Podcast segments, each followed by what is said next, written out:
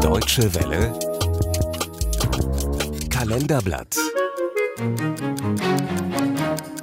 7. März 1945 Brücke von Remagen erobert. März 1945 Stabsstelle der deutschen Wehrmacht in Bonn. General von Brock, Sie werden Maßnahmen ergreifen, um die Brücke von Remagen so bald wie möglich zu sprengen. Die Brücke sprengen?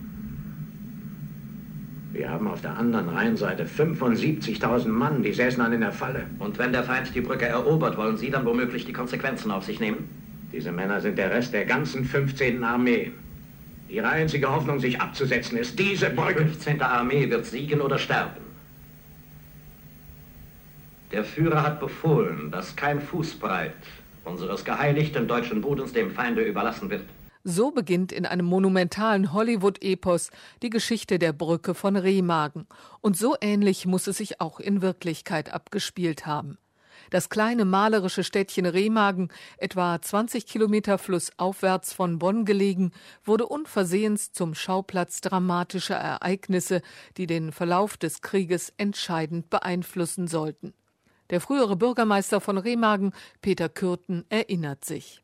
Ja, die Amerikaner waren am 6. März bis Meckenheim durchgestoßen und hatten den Auftrag, an den Rhein vorzudrücken und möglichst äh, dann eine Barriere zu bauen, um die rückwärts flutenden deutschen Soldaten hier abzufangen.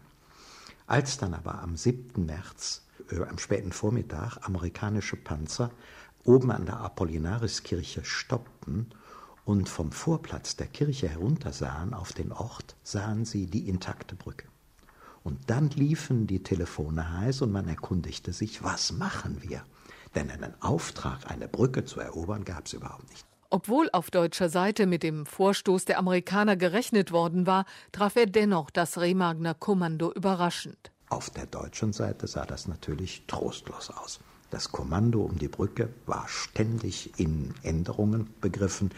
Der Brückenkommandant Bratke, der bis zum 7. März Kommandant war, musste sich praktisch jeden Tag erkundigen, wer ist denn jetzt mein Befehlshaber? Auch der eilends herbeigeschickte hochdekorierte Major Scheller konnte die Lage nicht unter Kontrolle bekommen. Dann hat der Scheller das Kommando übernommen und hat dann versucht, die Kräfte, die per Zufall an der Brücke vorbeifluteten, es lief ja alles auf die andere Rheinseite, weil man ja herumgesprochen hat, wie weit die Amerikaner waren, hier so eine Stabilisationsfront aufzubauen. Das ging überhaupt nicht. Die Leute sagten zum Teil, jawohl, Herr Major, waren auf der anderen Seite und haben gemacht, dazu Wecker. Die Brückenkompanie waren um die 80 alte Leute mit den unterschiedlichsten Gewehren. Angeblich soll noch nicht mal für jedes Gewehr auch Munition da gewesen sein. Entschlossener zeigte sich die amerikanische Seite. Dann hat ein relativ niedriger Offizier in der großen Rangfolge gesagt, Jungs, guckt, ob ihr sie packen könnt.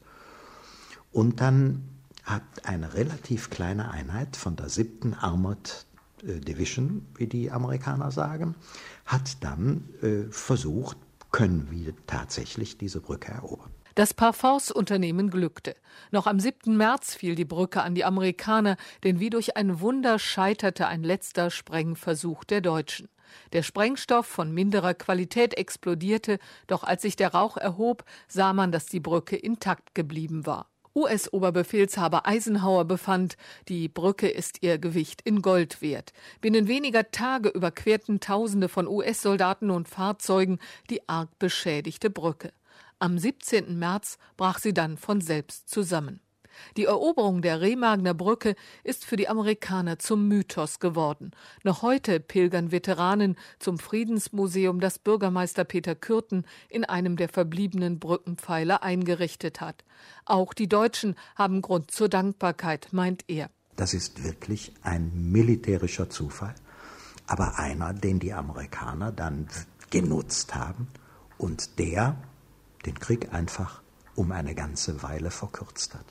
Und wenn man weiß, wie viele Menschen in diesen Tagen starben, wie viele Werte in diesen Tagen zerstört wurden, dann ist es für unsere Region und für unsere Stadt der reinste Glückfall gewesen, dass den Amerikanern das gelungen ist.